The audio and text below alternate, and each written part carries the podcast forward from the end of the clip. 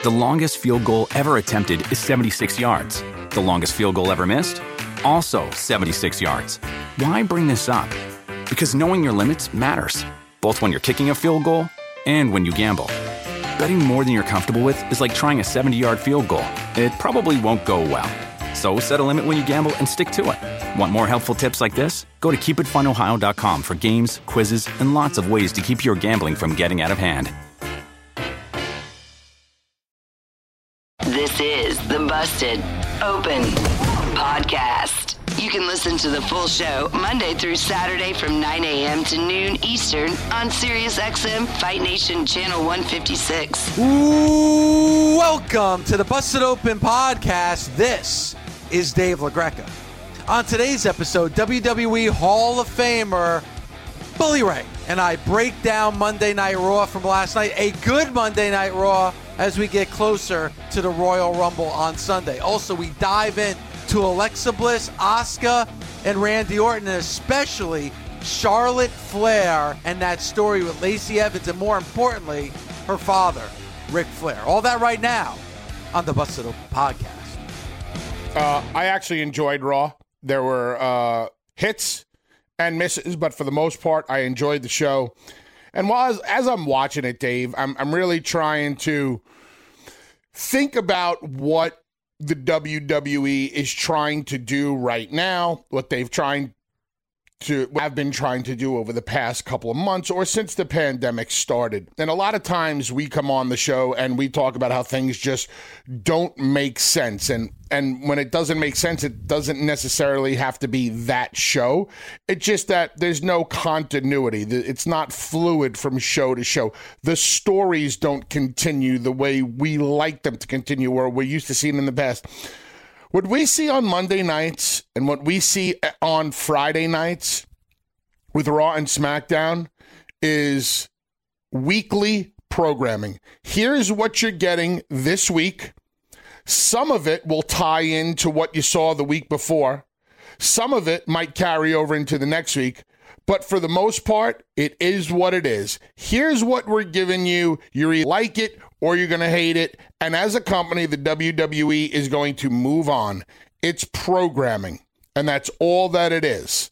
It's an isolated show. It's an isolated block of three hours for your entertainment. And whether or not you're entertained or not, that's up to you. Yeah, I, I feel like with with SmackDown on Friday nights, bully that it's a must watch every Friday night because there's a continuing story going back to what you just said. There seems to be a continued thread. Like you can't miss an episode because you're going to see another piece of that story.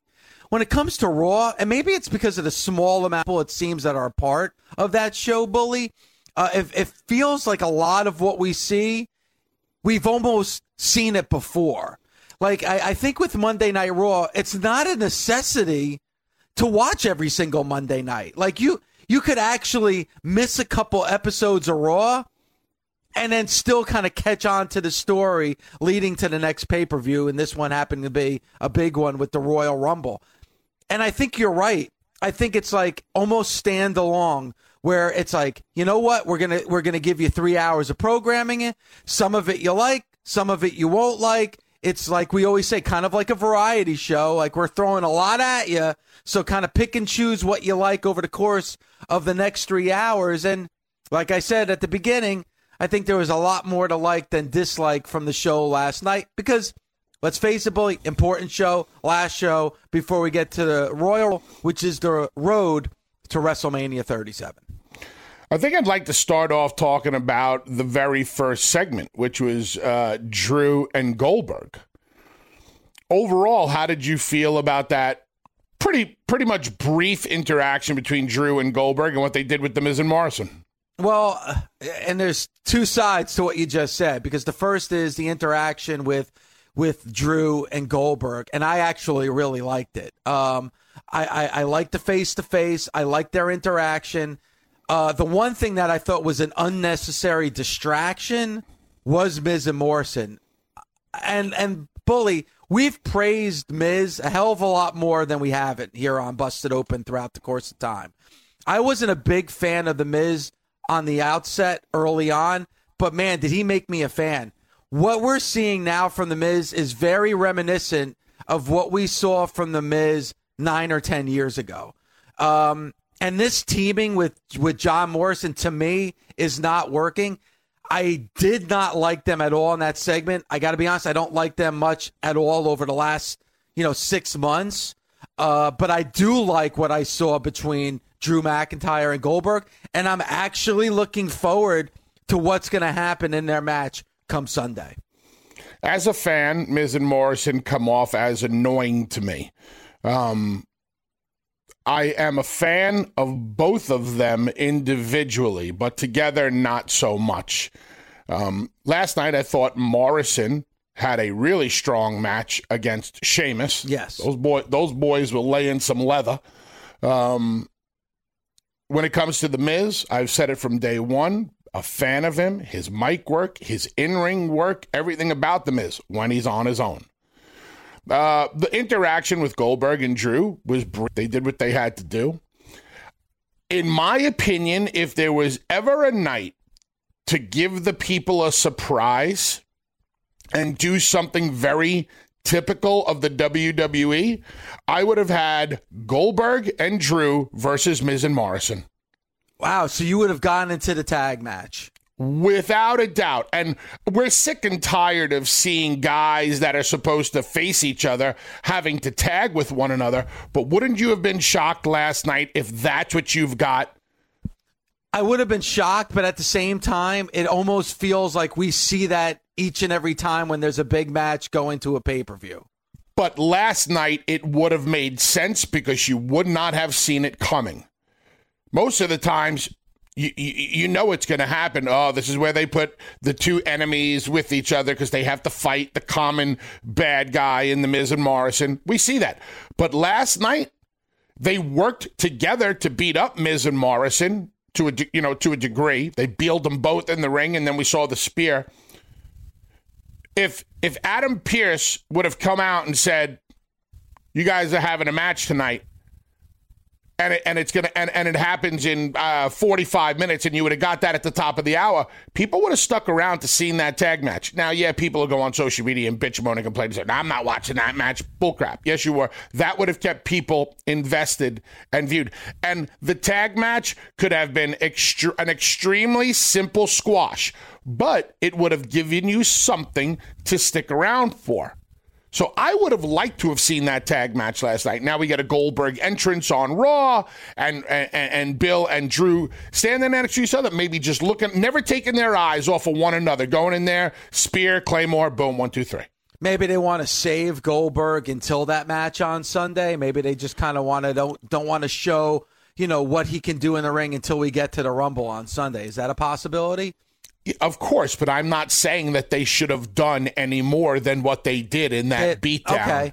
All right. Uh, I, am I'm smoke and mirroring the whole segment okay. so you can get another so you can now you can promote Wow, for the first time ever, Goldberg and Drew McIntyre will be teaming later on tonight against The Miz and Morrison. Now you get a Goldberg entrance. Now you get the bell ringing. Now you get Spear, Claymore, one, two, three and you know what? If you gone that route, like to have people stick around, because the main event from what we saw last night with Alexa Bliss and Asuka, we just saw last week. Like, and we'll get into that match because you know I, am I'm, I'm not going to say it was bad by any stretch of the imagination, but so many elements of what we saw, we saw the week before. But we'll get into that a little bit. But when you talk about McIntyre and Goldberg, I they did enough for me to be for have me interested in their match.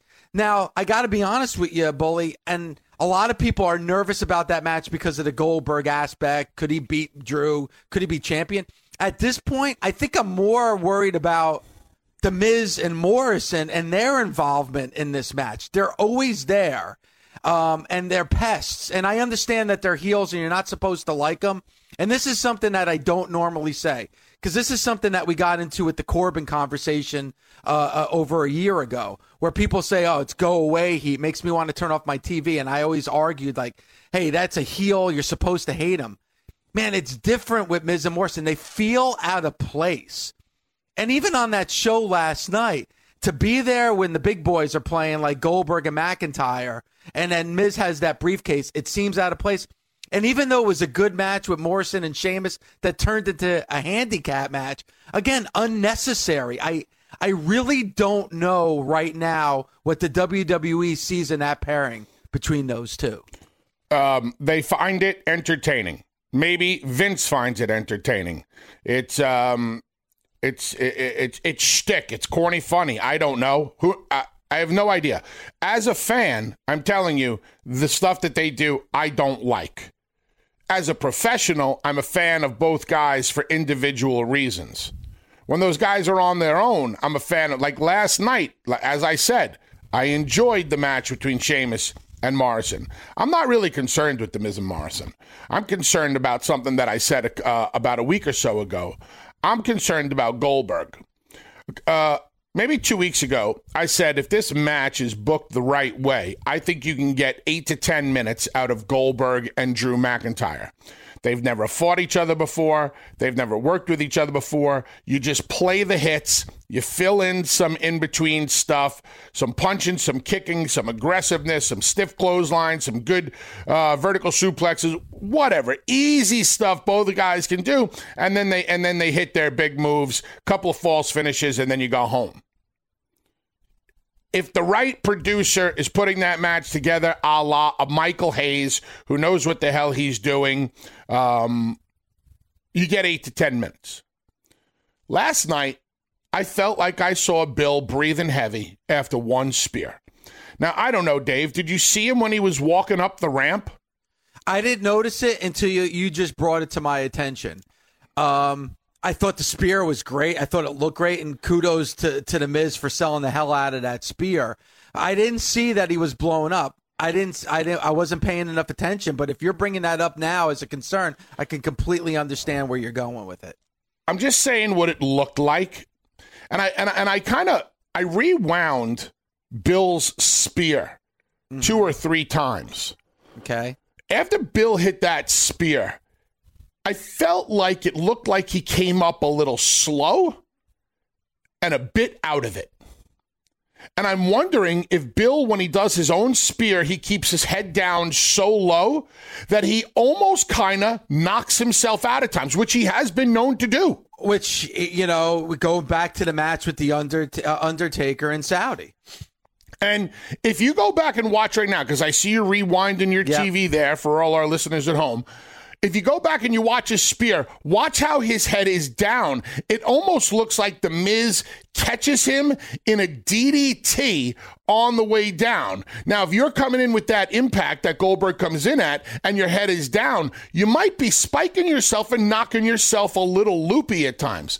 That's what I thought I saw last night. I could eh. be completely wrong, but when he's when he gets up, if you look at, I know he had his back to the camera and his hood, hood came hood up over up, his yeah. head, but when he turns around and he looks at Drew, he says something. He looks a little out of it, and when he's walking up the ramp, he's breathing a tiny bit heavy, and he looked a little out of it. I have faith in Bill. I really do.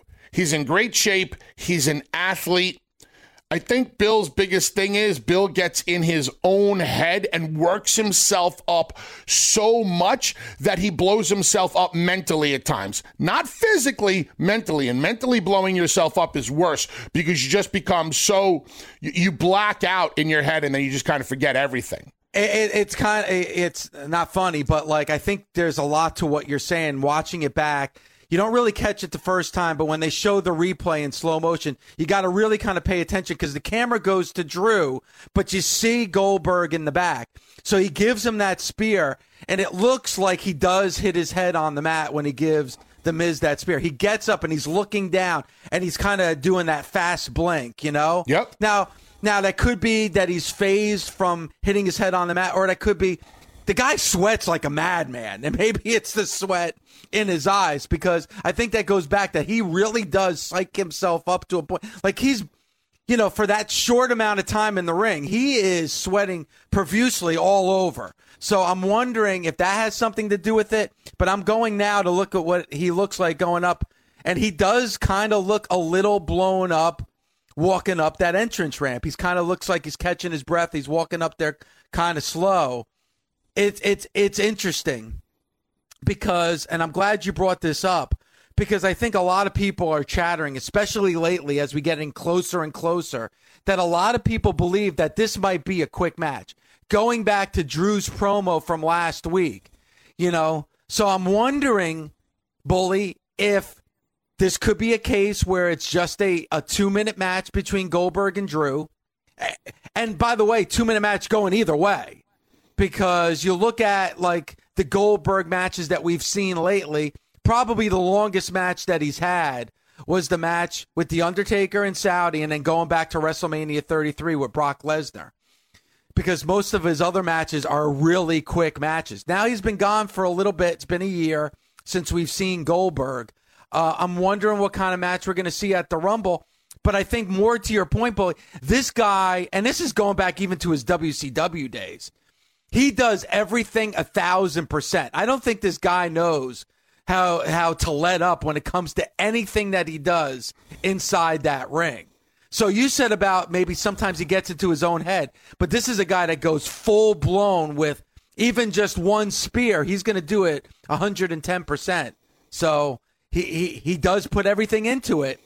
So uh, it's going to be interesting to see what happens on Sunday.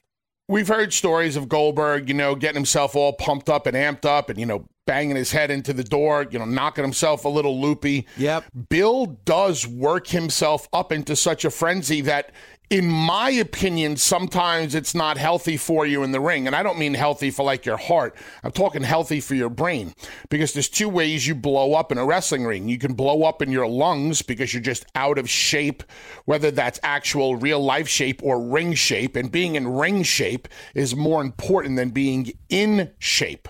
Um, and you could also blow up in your mind, and blowing up in your mind is the worst place because you psych yourself up so much that you either forget or you lose your place and you just black out. And when you black out in a wrestling ring, you're done, and you're done in an instant. And it takes years and years and years of of this happening to you to finally be able to combat it really quickly. That's what I th- thought I saw happen to Bill last night. He worked himself up in that spear. He might have knocked himself a little loopy. Like I said, I might be wrong. That's what I saw, and that's what has me a bit concerned about the match. Drew has gone on record now over the past two weeks to almost guarantee victory. He hasn't said, I guarantee victory, but he's saying enough where I'm saying to myself, Drew can't lose. Yeah. And going back to the, like you said, getting in your own head, go back to that match that he had with The Undertaker and Saudi. Also, too, he wasn't in his own head in that match. He was nice. He was calm, cool, and collected. What he did in that match is when he went into the buckle, his head was down. If you watch Bill's head when he misses The Undertaker in Saudi, and you watch Bill's head last night, it's in the same Head position. down. Wow. Head down. And in wrestling, you never want your head down. You never want to lead with your head. As I teach my students at the Team 3D Academy, the head will follow the eyes and the body will follow the head. And in wrestling, when you're in a downward trajectory, what's the first thing that's going to hit the mat if your head is down? the top of your head. Which you do not want because it starts at the top of your head and then it resonates into your neck and then it goes into your spine. You always want your head up, just like you're tackling on the field. Yeah, you got to have your head up. You got to be able to see what you're doing. And and going back and watching, his head was definitely down. Eyes were not on the ball. It's going to be interesting to see what what happens on Sunday. This is a guy, bully, and I'm sure there might be somebody to prove me wrong. He's in his entire career, he's never had a match that's gone over 15 minutes ever in his career. So, like all these people are saying, you know, how much time. I mean, I, I think you're going to have to go back to like 02, 03 again with that match with Triple H where it was like around the 14 minute mark. That's the longest match this guy's had in his entire career. And now we are in 2021. So don't expect any kind of match that goes over maybe eight minutes tops, bully. Tops eight minutes. Dave, let me ask you a question. Uh, who looks better physically, me or Bill Goldberg? Bill Goldberg. How come I could get in a ring right now, and I haven't wrestled since February? How come I can get in a ring right now and go eight to 10 minutes, no problem? I mean, you, more experience in the ring. You've you, have you have spent more time in the ring. But it doesn't matter. He's in better. He's in better shape. There's no reason why Bill can't go eight to ten minutes. I, I don't believe it. Any anything, any anybody who tells me anything less than that, I, I would seriously doubt or need to have a discussion with. If you have a guy that you have enough confidence in. Uh, at 50 some odd years old and looks the way he does to get in that ring, you let him know ahead of time, I need eight minutes out of you. That's the condition that you need to be in. I, I don't know why he couldn't go that much. And when we start making excuses for guys in his position coming in every once in a while to work a couple of minutes for big money, when we start making excuses for that, that's where I start to take the side of the full time employee and go, no, no, no, no, fuck that, get him out of here. Because if you come in once in a blue moon for big money in a big spot in a main event and you can't go 8 to 10 come on no no way. That's where i that's where i jump on the uh, the other side's bandwagon and i'm like no nah, you don't deserve your spot. You don't belong here. You're taking it from somebody else. Get the hell out of here. Yeah if, if he if he can come in and he can get can cena do it right now? I would think Cena could do it. Yes, Cena go twenty twenty five without without breaking a sweat. That's what th- that's what I mean. So I don't think uh, going eight to ten is asking much of the guy. But if it it's, if it's two or three minutes, I got to tell you, as a fan, I'm underwhelmed. Hey everyone, this is Nicole Auerbach, and I want to invite you inside the Coaches Clubhouse, a brand new podcast from SiriusXM that examines what drives coaches on and off the sidelines. We talk to coaches from all different sports and all walks of life about their passion for the profession, their mentors, philosophies, and stories, and also what they care about when they're outside the spotlight. We'll give you a unique perspective on some of the greats in their profession, from Olympic coaches to Super Bowl champions and everyone in between. New episodes out every Wednesday on the SiriusXM app Pandora, and Apple Podcasts. The best stories in pro wrestling often mirror real life, and the story is pretty damn real. Love it so far in regards to Charlotte and Ric. And I could not agree more, Bully, because just listen to the wording of what Charlotte said. And just look at Ric Flair. One, two things that we do know about Ric Flair and about the Charlotte relationship with Ric Flair is that obviously Charlotte had a up and down childhood because of the fact that Ric Flair, her father, wasn't around much. Really needed that attention of the fans and the life outside of the ring. We know this. It's been it's been chronicled. And we also know about Ric Flair that he really feeds on the attention of the wrestling fan and being in the spotlight. He needs that. It's a guy that was supposed to retire at WrestleMania 24, but yet came back to wrestling and wrestled in TNA because he could not be away. Knowing those stories, that segment from last night really hit home, as you said in your tweet last night, Bully. And in my tweet last night, and as I've been saying from day one, the story that I'm enjoying is the story of Ric Flair and Charlotte Flair. Yes, Lacey Evans is a part of it, and she is the conduit in the story, but it's more about Ric and Charlotte. So many people were tweeting me last night after I sent out my tweet. They're like, I can't buy into it because I know Lacey's married with children. I'm not talking about the Lacey part. I'm talking about the interaction with Ric Flair and Charlotte Flair. I know Lacey is married. I know Lacey has children. But everything that I have seen so far with Lacey and Ric has been a question of perception versus reality. The perception is that Lacey and Ric are having a fling, right? Mm-hmm. What have you seen so far that would let you believe they're having a fling? Well, just the way that Lacey's all over Ric, but I, I, I have another, I have another take on this too. But, but the, wait, the you, the reality is, last night when Ric and Lacey were all over each other, what were they doing? What do you mean? Last night, when Ric and Lacey were touching each other and quote unquote all over each other, what were they doing? But just that. I mean, they were kind of just like you know talking. They were working on talk. wrestling holds. Well, that's true. She was putting out like, and she was asking, "What do I do here?" He, she was asking for the advice of Ric. What do I do in this instance? How do I that?" reverse the hammer Yeah. lock? How do I reverse the waist lock? So when you see it, the perception is, oh, look at this. What's going on? They have their hands all over each other. Lacey from the beginning is like, I'm just getting tips from the dirtiest player in the game. How do you reverse a hammerlock? How do you do this? How do you do that? And then Charlotte walks in. so, so far, everything's been on the up and up, but the perception is it's not. So what's your take? and, and uh, here's the thing, and there's a lot here, and this is why this is a great storyline, Bully. First of all, you know, we just talked about the real life scenario between father and daughter, which is compelling unto itself. But like a lot of people are going to social media about, well, you know, Ric Flair is in his 70s and Lacey Evans is, is 30 years old. This is disgusting. This is sick. Listen, this, This is happens Ric- every day. but not only that, it's but but look at what's happening. Lacey Evans is using Ric Flair. Lacey is clearly using Ric. And Ric is a guy that's used to getting young ladies' attention, but now you know what? He's in his 70s. That's not happening anymore. And he's craving that attention from somebody.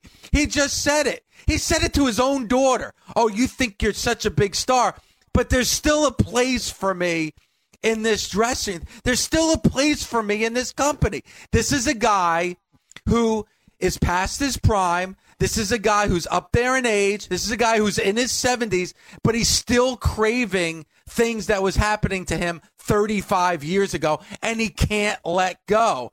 And now he's getting a little attention from somebody who's 30 years old. And you want to know something? He's craving it so much that he turned his back on his own daughter. He turned his back on his daughter. He wanted to help Charlotte at the end of that segment, but what happened? As soon as Lacey saw him give just a little attention to his daughter, she started the whole flirtation. Oh, the way he started. Ric, Ric, how, how do you woo? Yeah, Do you go like woo, like, and all of a sudden you just saw Ric take the attention from his daughter and put it on the 30 year old. People, let's look at the story that's taking place here, please.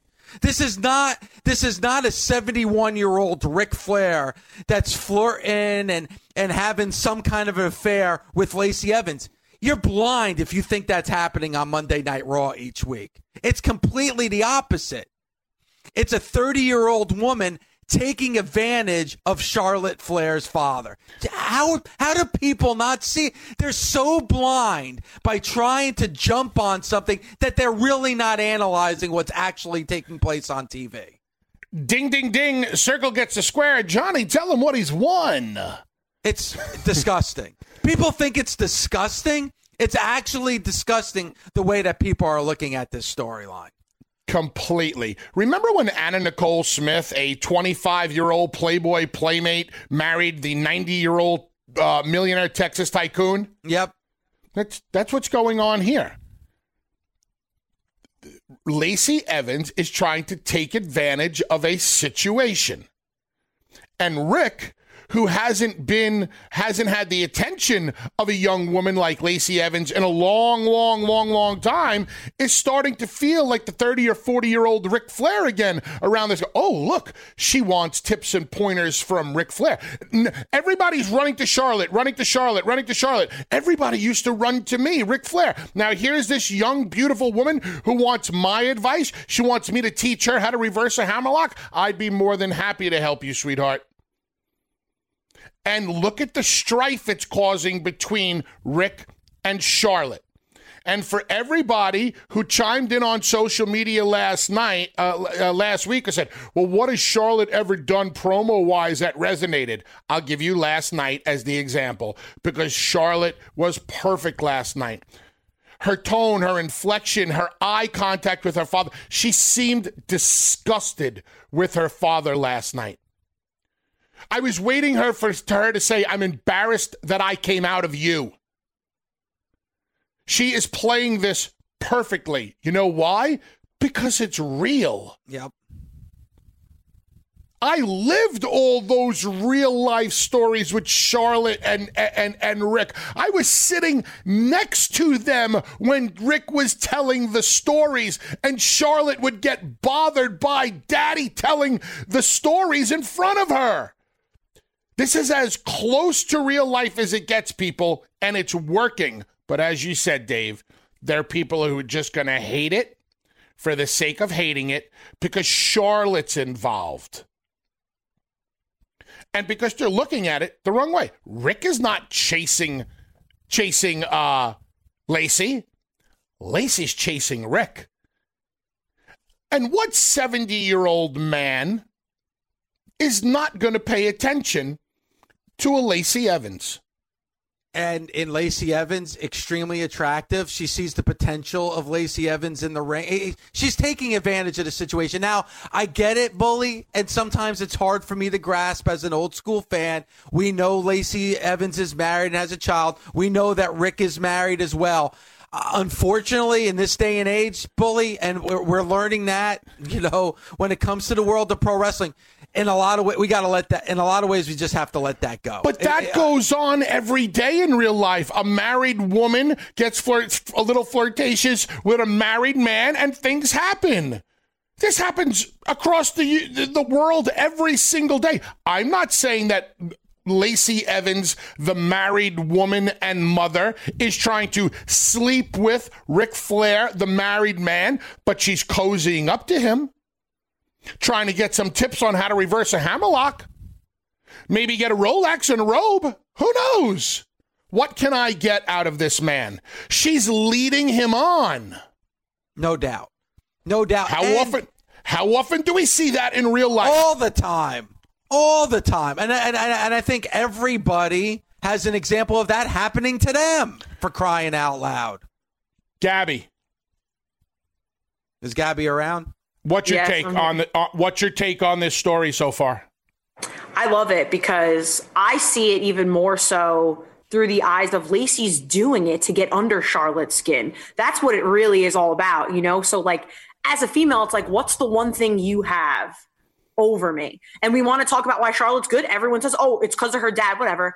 Take her dad from her and the one who taught her everything to make her great. And now he wants you to win and he's on your side Lacey just took her her biggest reinforcement, like her biggest ally. So, and she's taking tips from it. So, in the end, Lacey's the one benefiting 1000%, causing strife and the stress that it's causing on Charlotte.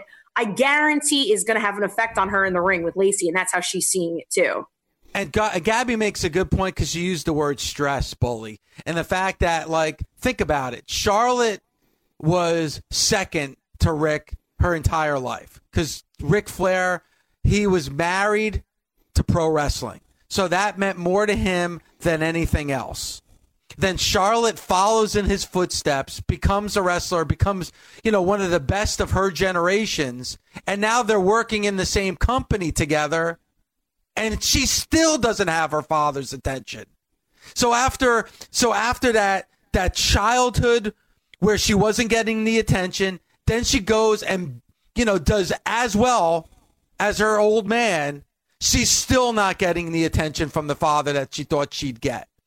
And I love the fact that, that she said to Ric, you know, you were a legend and now you're just an old man. Because now you're getting taken advantage just like any other 71 year old man would get taken advantage of. And notice what word was left out because they don't want you to think this. What, when you're referring to the old man who's hanging out with the young girl, what word do you normally throw in there? Like sugar daddy? The dirty old man. Oh, dirty old man. She didn't say you're acting like a dirty old man. He's really not doing anything dirty.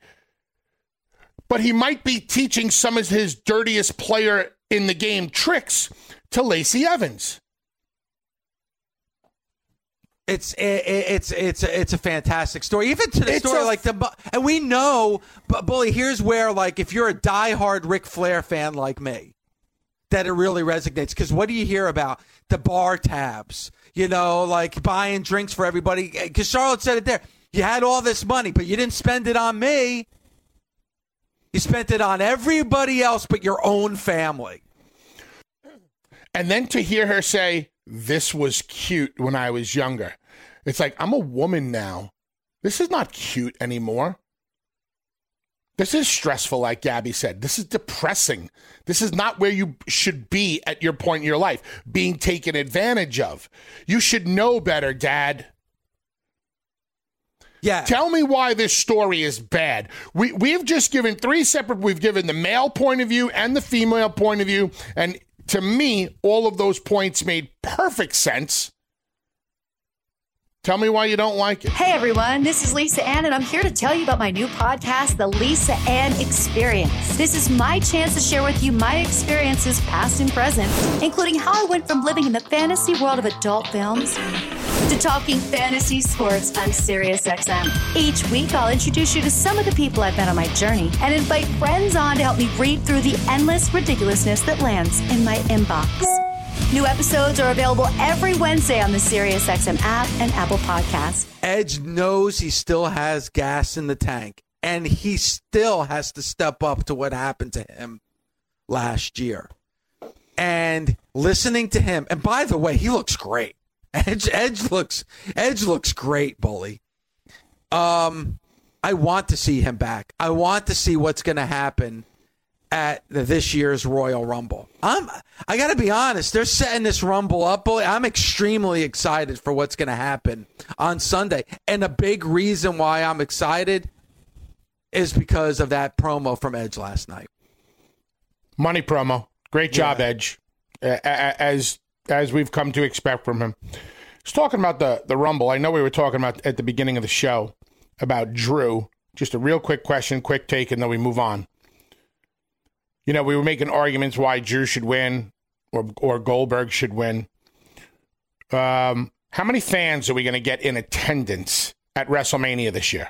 Approximately. I'm I'm going to guess around 20 to 25,000.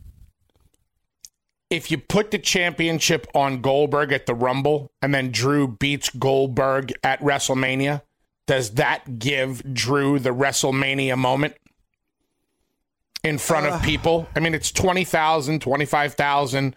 I mean, I mean, do you wait around for? I mean, at, at this point, next year is an eternity away. I You know, know. the next WrestleMania. I mean, maybe that's a way to give Drew his WrestleMania moment in front of 20, 25,000 people. Uh, yeah, why not? I, I, I it's it's it's as close as you're going to get, bully. Like you said, you. you I, the the waiting game. We've talked about this for months. The way you can't have the waiting game. You you got to proceed. You can't say, well, but by this time next year, well, a lot can happen between now and next year. So uh, you go with it. If you can have 25,000 fans in attendance at WrestleMania 37, that's enough of an element. And and I got to be honest with you, I, I I think Drew is is the crowd will be behind Drew McIntyre. I, I don't think they're going to be behind Goldberg. I really don't. I think this I could be agree. as I think this could be as close of a WrestleMania moment as you can get. And then who knows what happens at WrestleMania 38 or WrestleMania 39 down the road. Really quick, and just to go back to Charlotte really quick. And I think this has a lot to do with outside of our world and, you know, a Tom Brady. You know, I worked with the NFL for 13 years. There was just a lot of hate for Tom Brady.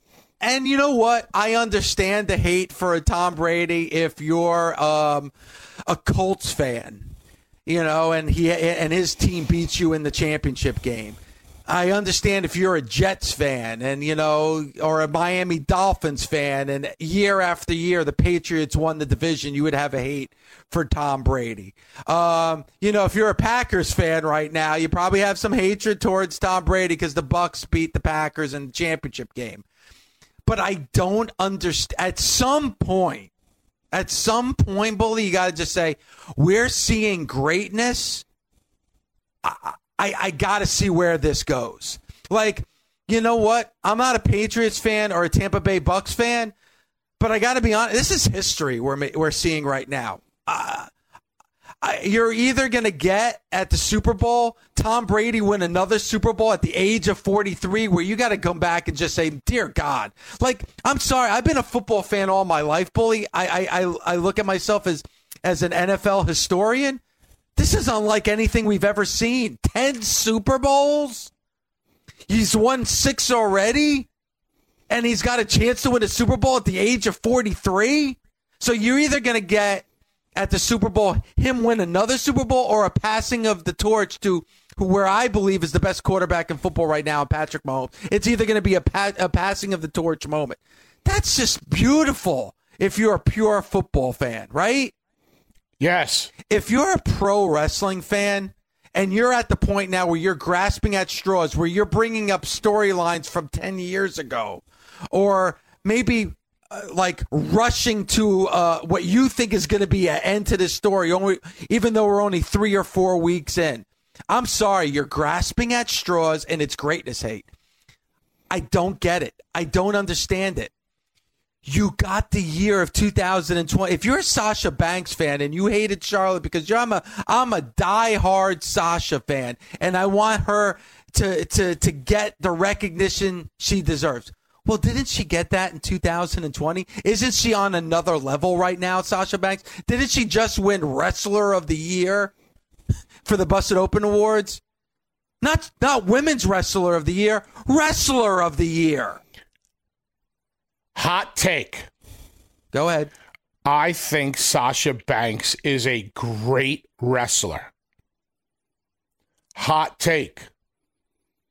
I think Charlotte Flair is a great wrestler. Holy shit. Hot take. I think Bayley is a great wrestler. Why can't I appreciate all three of them for different reasons and enjoy all three of them? You can't. You can't, bully. Come on, Why? bully. You got to pick a side. You can't appreciate Sasha and like Sasha, but then also appreciate what Charlotte Flair No, doing on wanna like all three of them. You're telling me I'm not allowed to? No, you're not allowed to. You're not allowed. All right. You have to pick a side. How ridiculous does this conversation that we're having right now sound? Well, that's exactly what's taking place with the pro wrestling fan. It's exactly what's taking place. You have to pick a side. Oh yeah, if if I'm a you know I'm a Becky fan, I think Becky's the best. And oh boy, Bully and Dave are talking about Charlotte in glowing terms. She's shit. She sucks. Really, really. Sounds ridiculous, doesn't it? That's exactly what I read on social media every single day. I want to see Ric Flair walk away as a good dad. Wait, uh, wait, you ready for this tweet? You ready? Go ahead. This one comes from a guy named Wayne. He says, I personally don't like how Ric Flair is being portrayed as a dirty old man. He deserves better. He should be portrayed as a legendary leader controlling the wrestling business by managing Jay White and Adam Cole. Yes. You know what, Wayne? You're a hundred. Wayne, you're a hundred percent right. What is the WWE thinking? They need to have Ric Flair as the as the master controller. I got it. Like, I, We're going to send Ric to New Japan, and he's going to manage Jay White. That's a great idea, boss, but uh, Jay White and New Japan have been having their problems. Ric can fix it. Send Lacey with him. Yeah, you know what? I think the WWE, because Wayne's right. I mean, Wayne knows what he's talking about. Let's get Jay White. Let's sign Jay White. Let's bring him to NXT. You know, become part of the Undisputed Era, and then have and let's have Ric Flair on NXT and be the leader of the Undisputed Era on NXT. I mean, because he's a legendary wrestler, bully. This is disrespectful. Come on, Wayne. I, I, we know enough about Ric Flair that honestly, what's going on on Monday Night Raw probably isn't that far off from rea- it's. I mean, you're getting true emotion from Charlotte. You're getting great promo work from Charlotte. Ric Flair is not going. I hate to tell you, Ric Flair is never going after the world championship again. Okay, that sh- that ship sailed decades ago. Oh, and by the way, of all these people saying, "Well, Lacey Evans," I, I thought at the end of that at that end of that segment, Lacey Evans looked pretty damn strong to me. That Great right shot. that she gave Yep. Charlotte, amazing. Great job. And and and they people talk about well, well, Charlotte doesn't elevate anybody. She's going to elevate Lacey. Charlotte and Ric are elevating Lacey, but we want her to elevate Liv. Stop it, people. Stop it. Eight seven. This seven- is what we want. This Yeah. is what we want, and we're not going to be happy until we get it. Ugh. Let's see where this story Mutants. goes. Listen, Bully and I, seven weeks from now, might look back and say, boy, they had gold in this story uh, at the end of January, but it got out of control in March. But could we get to March? Could we at least get to February? Could we get to the Rumble on Sunday? We're three weeks into it. Everybody says they want, and I, I yell and scream it all the time. We want longer storylines. We, we, we, you know, we, we have patience, Vince McMahon. You know, we, we have a brain in our head. You know, we do have, remember, we can, we can function more than just a three week period to a pay per view. Well, now you're getting a story that's going to last a while and you're rejecting it three weeks in. Hey everyone, this is former NFL linebacker and current SiriusXM NFL radio host Kirk Morrison, and I'm here to tell you about my new podcast, Total Coverage. Each week, I'll be joined by some of the greatest minds in the game as we explore the hows and the whys behind the week's biggest results. Whether we're breaking down player techniques, game plans, or coaching philosophies, we'll explain the details that define our favorite performances. New episodes will be available every Tuesday on the SiriusXM app, Pandora, and Apple Podcasts. Sasha Banks' birthday uh, today. So we wish her a happy birthday. Hot take. Go. I think Sasha Banks is a great wrestler. yeah. I think Charlotte Flair is a great wrestler. You know, you, how about this? Maybe there's even a possibility of Sh- of Charlotte and Sasha celebrating the birthday together. You know, maybe Charlotte actually texted Sasha and said, "Happy birthday." Imagine What that. What do you think is going to want. happen in the space and time continuum when next time Charlotte and Sasha have a match and Charlotte beats Sasha clean in the middle? Oh my God, the outrage! What you? What were you going to say, Ed? I was going to say, I was going to add to the conversation here. Sasha is so good. I think someone, someone out there should give her some sort of accolade or award or make her wrestler of the year for Yes, all of her good work, right? and and we do thank her for the video during the awards, accepting the award. Maybe you know better video uh, quality on her phone, but uh, we we do uh, wish her a very very happy birthday. And again, congratulations, Bully, for winning Wrestler of the Year in 2020. Boy, you know I get accused of being a uh, a Sasha hater, which I've I've never on the air say I did not like Sasha, uh, eh, but you know, but I'm a, such a big Charlotte mark. I love how people use the word mark. Uh, I'm a Charlotte mark. I don't know what that means. I, I guess that means I'm a very big Charlotte fan. Um, but but anyway, uh, I voted for uh, Sasha to be uh, Wrestler of the Year for 2020. Hot take. So did I. Ed, Here's another hot take. the term mark, that that doesn't denote just because you like somebody doesn't mean that you must equally in the opposite direction hate someone else. So even if you were to be a Charlotte mark, it doesn't mean you have to automatically dislike somebody you know to the same proportion in the other direction, right? well, well, sp- speaking of being a mark, it kind of brings me to my to my next thought. And you're right, Ed. by the way, but re- really quick, Bully, before you go on, because I know you have a bone to pick with, with Gabby. Well, we were talking can- about marks, so I want to talk to Gabby. Yeah, but really quick, before you get to Gabby, can you define, you know, because a lot of wrestling fans like to use inside te- uh, terminology. Lingo. Yes. Can you describe exactly what a mark is and the perception in the wrestling world of a mark? Well, the word mark is an old carny term from the old carnivals. A mark was somebody that could be taken advantage of. A mark is somebody that could be duped, have the wool pull over their eyes. Hmm. And what does res- professional wrestling, when done the right d- way, do to you? It, it- It you know, it dupes makes- you. Yeah, it pulls the wool over your eyes. It makes you believe. Thus, the people are intended in attendance are Marks. because they pay to have the wool pulled over their eyes. Just like people who pay to go see magicians they're marks also. It's an old school carny term. It obviously has taken on this negative connotation of you're such a mark. I like using the word mark when it comes to my fellow wrestlers because, like, when a fellow wrestler is caught being a mark, I think it's more funny than anything else. Like, oh, you're such a mark for yourself. Well, I, the only time I use Mark on this show is on Fridays when I'm talking to Mark Henry, and I never refer to anybody as a mark. And and and and I love it because I get called a Charlotte Flair mark because I'm a big Charlotte fan.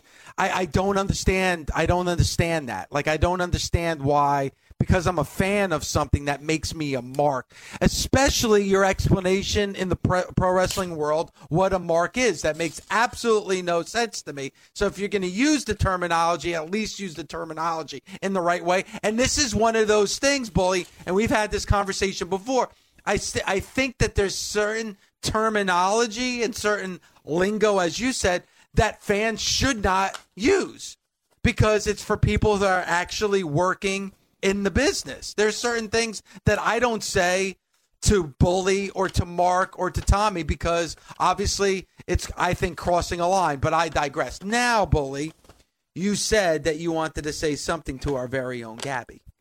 Well, speaking of marks, um, Gabby, don't roll your eyes. Yeah. Don't roll your What? eyes. Because I don't like how that started, but sure. Uh, It doesn't matter what you like. So, why was Shelton wearing his mask when he came out with the Hurt Business last night? As I just, I think Shelton cares about safety. I think he was just trying to be safe and protecting his friends.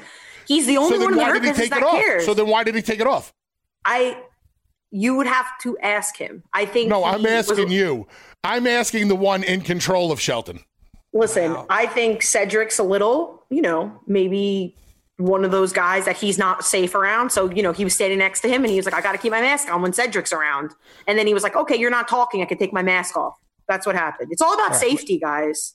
He's yes, very yeah, caring yeah. about safety. He's very careful.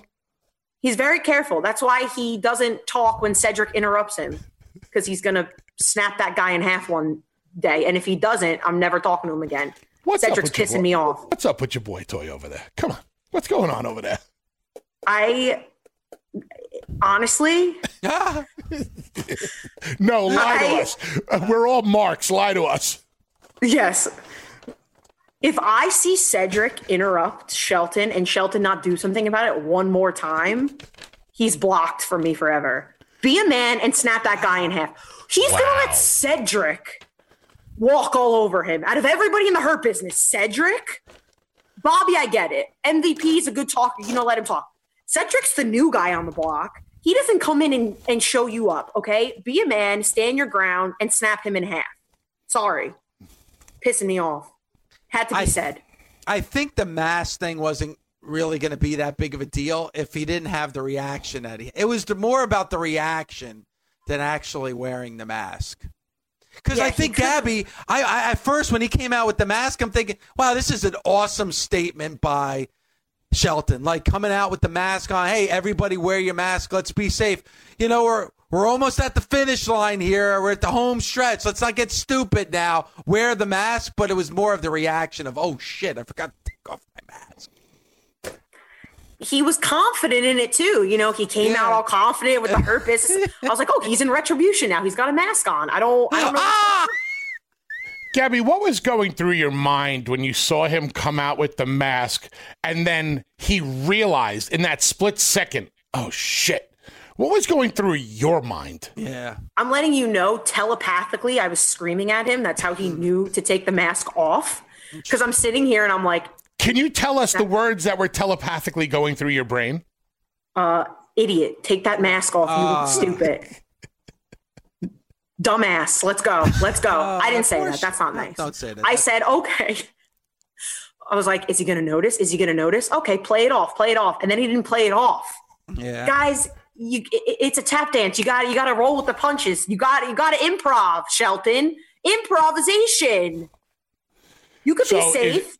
Is it fair to say that if Shelton takes a back seat to Cedric again, he's going to get the Wardlow treatment on social media? Oh, it's. I wouldn't even make a video about it because that's how angry I would be. He would just wouldn't- know The big rip. he's ripped. The, the rip is happening. It's going to be the rip heard around the world Wow. without the proof of the rip. He knows. I don't even have to say enemy. anything. He just knows. Wow. He just knows. Telepathically, he knows, guys. Don't think men don't know. They always know. I was Do you really think at LaGreca knows? That's different. Bully, guys know. You know that guys know. Bully. I've, I've been married three times, so I I, I, I I think I know what a rip. You get this pain in the back of your head, burning Ed, sensation. con- Ed, uh, Ed might know, but I'm not sure. Bully definitely knows.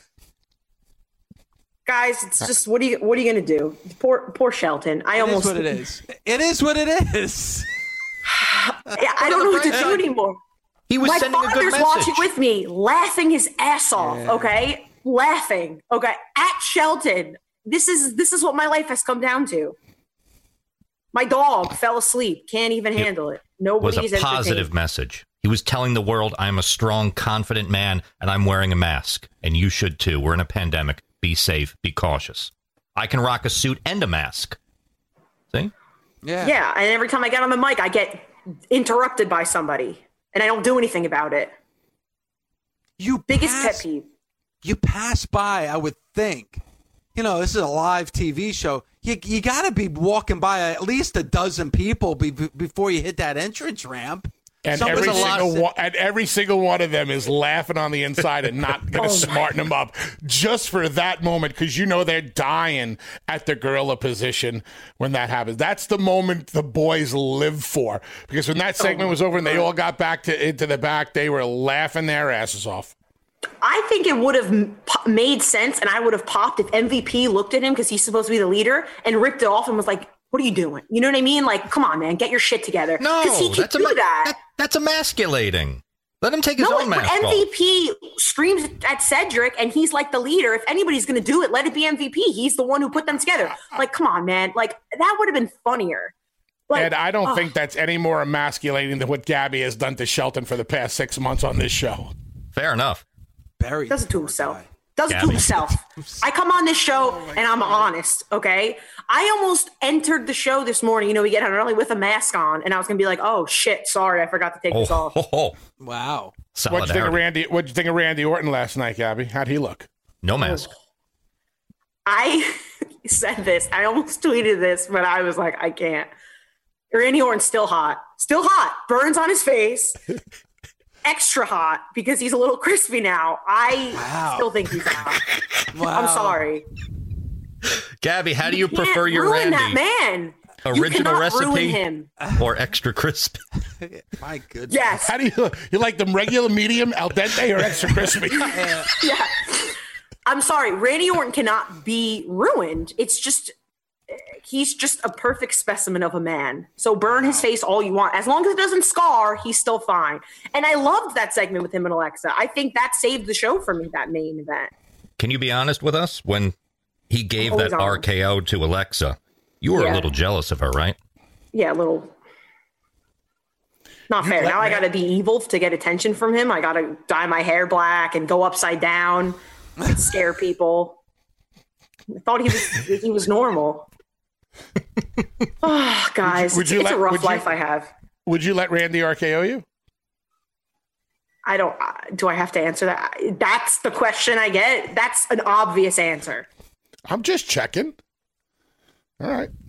Well, into it. I mean, well, I mean, it's got to, there's plenty of fish in the sea. I mean, we, Bully, we're gonna have to think of somebody else who would be a perfect match for for Gabby. This is why we have to play the first ever busted open dating game with Gabby.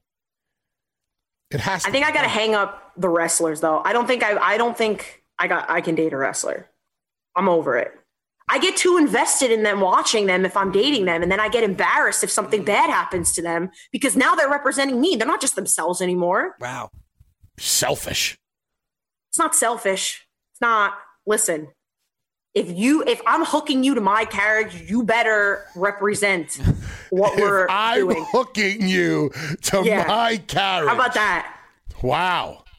You hear these You should words, be Rebecca? blessed. I I I, re- I, I listen. I really thought the whole Wardlow thing was going to work out last week. I'm still kind of reeling from that. I still think there's a chance. It's I think it's not that's- foregone. Yeah, I, st- I still think bully that's that's up in the air. The Shelton thing, you know, and it, and this is a knock on Shelton too. And I'm not I, I'm not one to get you know to get invested in things like this. But if Shelton was listening to the show, this would be done because some of the things that Gabby has said about Shelton. But on the other side, it's obvious Shelton doesn't listen to the show and Gabby works on the show. So you know what? Shelton doesn't deserve Gabby. He doesn't even invest in the show to listen to it, to hear those words from Gabby. So to me, Shelton's out. Shelton's I bully Shelton's out. And I'm the and I'm the one that signed up. I'm a minister hoping to marry Gabby and Shelton. And I'm saying right now, Shelton's out. Shelton is out. What if Shelton goes on social media and does the big rip? What if he rips up a picture of Gabby and No, kicks would be- her to the curb like Wardlow did? He would never do that. And It would and make him a better heel than he is right now. That's for sure. And at least by ripping ripping the picture, he wouldn't have to actually say anything. He could just rip the picture. He'd have a mask on so you couldn't hear him anyway. Gabby, do you get nervous when he talks? I'm not. I'm not. Let's just. I Do you can't. hold your breath and pray for the best? I'm like, we, we practiced this. I know what you're going to do. It right. Come on, man. Bully, it it's together. At, it's at the point, bully, that I'm nervous for Gabby when Shelton For goes Shelton, up. Right. Yeah. I have, I legit have my phone in my hand, ready to fire off, just tweet, text after text after text. Hey, everybody, this is Fran Fraschilla, host of the podcast World of Basketball. The game of basketball has truly become a global game. Markovic fires it into Mickey, and somehow it goes in. Each week, I talk with the players, coaches, and executives who have led the way in growing the game of basketball around the world. Real Madrid have stolen victory from the jaws of defeat. Episodes are available every Thursday on the SiriusXM app, Pandora, and Apple Podcasts. Now, very compelling stuff when it comes to Randy and Alexa. And where is Bray Wyatt? Where is the Fiend? There's a lot going on there that I'm really into, and Alexa Bliss is is performing on another level right now. But I have to bring this up to you, Bully, because we talked about this last week. I was like, why did they have Alexa Bliss in the ring with Asuka? She's your Raw Women's Champion. You can do this with somebody else. And you said, hey, they wanted to make a statement that she can do this even to somebody like Asuka. And then they kind of did the same thing as last week this week. I, I again, I like what they did with Alexa. I like what they did with Randy. I just don't know why they're doing it with Asuka? As much as I enjoyed, as I enjoyed the segment, for the sheer entertainment aspect of it, is it easy for you or difficult for you to buy into Alexa Bliss giving that much of a competitive match to Asuka?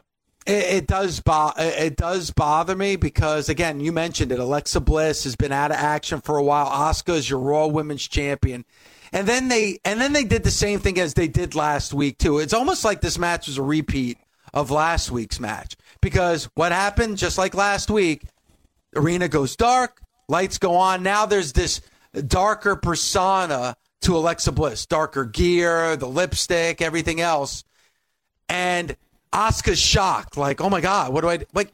Well, this happened last week too, so I don't know why you're so surprised. It's the exact same thing that happened last week. And just like last week, now that she's in under this spell with the, this different persona, she's no selling everything that's happening in the ring. So like Asuka gives her the kick, and Alexa Bliss completely no sells it. She feels no pain when she's under this spell. So exactly the same as last week, except you know when Randy Orton comes in and gives her the RKO. Again, I don't mind them doing this. It's intriguing. I'm interested to see where this is going next. I just don't. I I can't fathom why they're doing this with Asuka. It makes no sense at all. Asuka is being the sacrificial lamb to make Alexa look extremely strong. Yep. Because if Alexa can block all of Ox, Asuka's punches and kicks and no sell them, it adds credibility to how impervious to pain Alexa's character is when she's possessed by the fiend. That's why they're using Asuka. I think it hurts Asuka. The same way I talked about last week how I believe Cage looked weak in his match against Darby Allin. I believe Asuka looks weak when this stuff goes on. I do believe it hurts the other entertainer. But because, as I said at the top of the show, of wrestling is now just becoming weekly programming that we're supposed to forget about the next week, nothing really matters, and we're all going to move on. I would much prefer to see it be with somebody else, but if the business of the night is getting Alexa over, if the business of the story is getting Alexa over to make her the most powerful, then that's why they're using Asuka. Who's to say that the story, see, a story like this, they can change it at any given second and it'll make sense because none of it really makes sense because it's this sci fi horror, you know. You know, n- nothing really makes sense. It's like Jason coming alive for the tenth time, or Freddy coming back, or you know, just miraculously happens. What's to say that Alexa is not possessed by the fiend right now, and that's why she is so impervious to pain? The fiend is living in Alexa. and and that's uh, you know I agree with you. I think that's what's happening right now. But the other thing too is so you had the match between the two last week. This week it's for the Raw Women's Championship, and you get another you know non-finish in in in, in the match. So I mean, does this lead now to a third match between Asuka and Alexa Bliss? And if there is a third match between Asuka and Alexa Bliss, especially with this person, I mean, Alexa Bliss has got. I, I, I you could do this. I, I don't understand why it has to be with the title. The, the title is inconsequential here. Like it's it's more about Randy Orton than the title. You could do this story. It could be as compelling as it is right now, and you don't need to have the story. You could have Asuka defending that Raw Women's Championship against somebody that's capable that they could have a great match at, at a pay per view. You you don't need the title in this storyline at all. People are bitching and moaning because Charlotte came in and, and is a tag team champion with Asuka. But they're not bitching and moaning that Asuka, as the women's world champion, is being the sacrificial lamb for Alexa Bliss. Doesn't make sense. Well, it makes all. sense to me. You know why? Because Charlotte is hated and Alexa Bliss is loved. Right. Oh, that makes perfect sense. Yep, totally get it. Again, how doesn't it sound ridiculous when you actually put it into words and say it? Completely. People, everybody that bitches and compl- complains on social media about Charlotte should be screaming at the top of their lungs that, oh my God, Asuka is being buried. Asuka's being buried right now by the WWE. She's the women's world champion, and look at what's happening to her. This is so wrong. No, they're not going to say that because it's happening with Alexa, and we love Alexa. Come on, people. Well, they talk out of both sides of their mouth, so it makes sense. Thanks for listening. Catch us Monday through Saturday on Busted Open from 9 a.m. to noon Eastern on SiriusXM, Fight Nation Channel 156. The Busted Open Podcast. The longest field goal ever attempted is 76 yards. The longest field goal ever missed? Also 76 yards. Why bring this up? Because knowing your limits matters, both when you're kicking a field goal and when you gamble. Betting more than you're comfortable with is like trying a 70 yard field goal. It probably won't go well. So set a limit when you gamble and stick to it. Want more helpful tips like this? Go to keepitfunohio.com for games, quizzes, and lots of ways to keep your gambling from getting out of hand.